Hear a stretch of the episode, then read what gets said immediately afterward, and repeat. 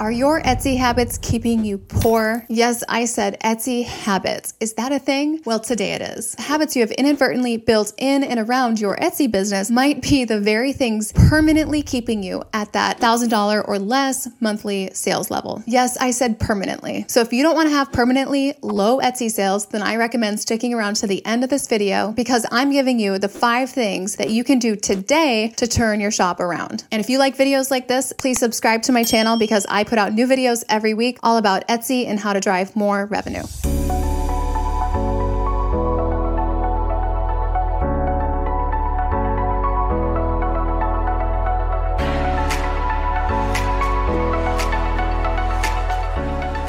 Welcome back to my channel. My name is Dylan Jahraus, and I am an Etsy seller of almost seven years. I've sold over $1.4 million in revenue on the platform, and that's over a million dollars in profit. I live here in Southern California with my husband and my two boys. Alongside Etsy, we now have a rental property business. We're on Shopify, on Amazon, and of course, I have my program, the Multi Six Figure Etsy Blueprint, where I am teaching Etsy sellers just like you how to grow their business to that multi six figure level. So I am going to ruffle some feathers here, and I might even make some people mad, but I'm doing this because I've realized there are a lot of people out there who don't have people in their life who will say these things to them. So at this point, I have talked to hundreds of Etsy sellers and prospective Etsy sellers who all say one thing. They all want to make more money from Etsy, and one, they either don't know how or they don't know why they're getting stuck at that two to three orders per week level. Through these conversations, I've identified some huge common threads. So today I'm calling them out because if you don't realize what's holding you back, you don't realize what needs to change. And if nothing changes in your actions, then nothing will change in your results. So, lifestyle choices, right? How we think, how we spend our money, how we spend our time, those are all pretty deep habits that are hard to break. And when it comes to Etsy, there are ways of thinking, ways of spending our time, and ways of spending our money that are keeping us poor. If you stay poor on Etsy for too long, or you have little to no revenue for too long, the average person will give up. Very few people have the consistency and relentless determination to work on something where they don't see results. So, here are the five Etsy habits keeping you poor. Number one, they build their shop around holiday themed t shirts. What is the problem with this? You're constantly chasing. So there's a couple of phases of your business on Etsy that I teach. So it's the sprinting phase and the marathon phase. So the sprinting phase is all about getting traction and getting momentum. And if you're always chasing that next holiday to get sales, then you're always in that sprinting phase. And the efforts that you're putting into this holiday themed t shirt listing are only going to benefit you for the next four to six weeks at most. Then the holiday comes, the listing dies, and there goes all of your hard work. So holiday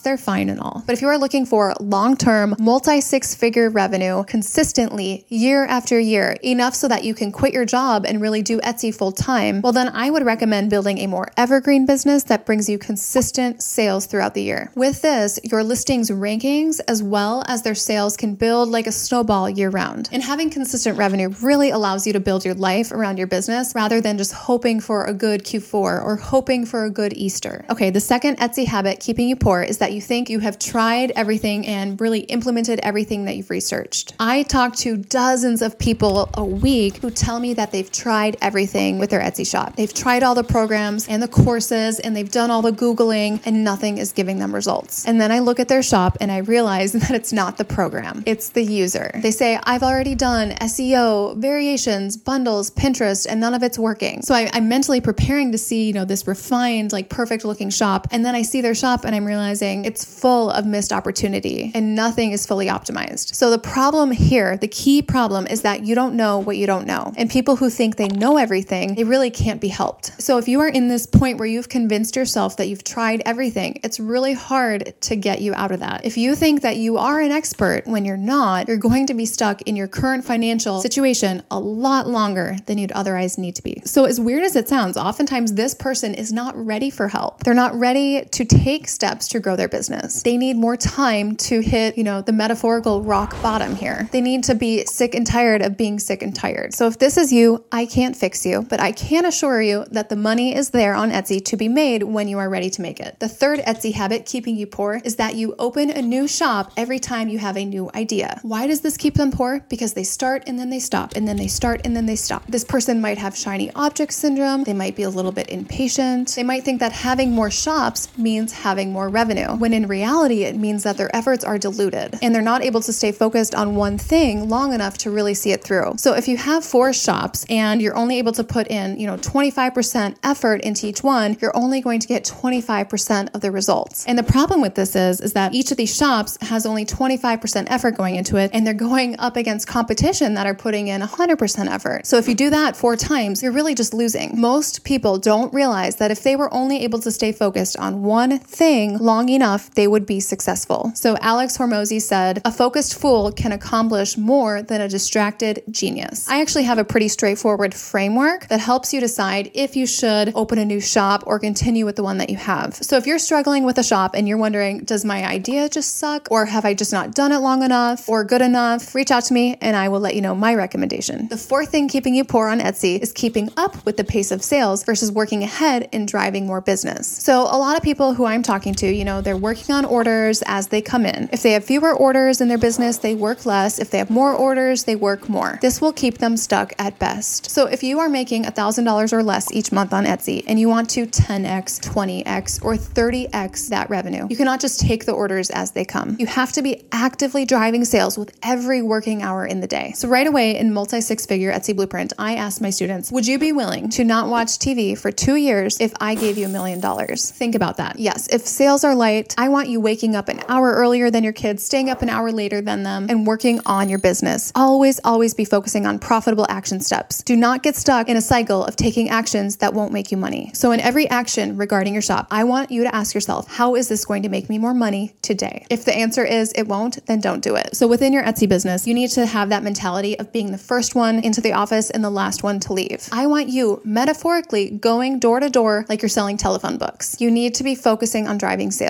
And if you don't know what those profitable action steps are, it's all within the sprinting phase of multi six figure Etsy blueprint. These things are really scrappy. They're things your competition's not doing. And if you want to win, you have to be doing them. The fifth and final Etsy habit that's keeping you poor is that you are focusing more on the product than the customer. So oftentimes when I talk to an Etsy shop, I will ask the seller, who are you selling to? And people are taken aback a little bit because we're all trained to focus on what are we going to sell? What is the product we're going to sell on Etsy? What is the thing that's going to make us rich, right? And we're not trained to focus on who we're selling to before what we're selling. So when I ask this question, people him and haw and they say, well, I guess, you know, I'm selling to a woman 20 to 50 years old. She likes to spend time with her family and friends. And then I realize, oh no, we have not locked in a profitable customer here. But I also know we've got work to do, and that's a good thing. So there are three C's of marketing customer, company, and competition. So we start with the customer first, and then the competition, and then the company. So if you are selling to everyone, then you are selling to no one. And a woman between age 20 and 50 is not enough of a customer to build an extremely lucrative business. People think they can get by without doing this, but how do you expect to have a multi six figure Etsy shop if you don't have a marketing strategy? What multi six figure business with high, consistent revenue operates without a marketing strategy? So, this right here is a hole that I see missing with most shops. So, if you are stuck with the habit of thinking of the product first and the customer second, you are really going to limit your earning potential on Etsy. So, if any of these resonated with you, please let me know. I also wanted to announce that I am looking for five Etsy sellers with annual revenue between $30,000 and $70,000 a year who are looking to take their business to multi six figures. Now, I'm not looking for people who are only wanting to make $100,000. I am wanting to find five people who are wanting to take it to that $200, $300, $400, $500,000 a year level. So if that is you and you want to be one of those five people that I work with closely to get to that level, please send me a message on Instagram or you can email me team at dylanjahraus.com. And in the subject line of that email, just write five people. I hope you liked today's video. If you did, please subscribe. Otherwise, I will see you next week in the next video.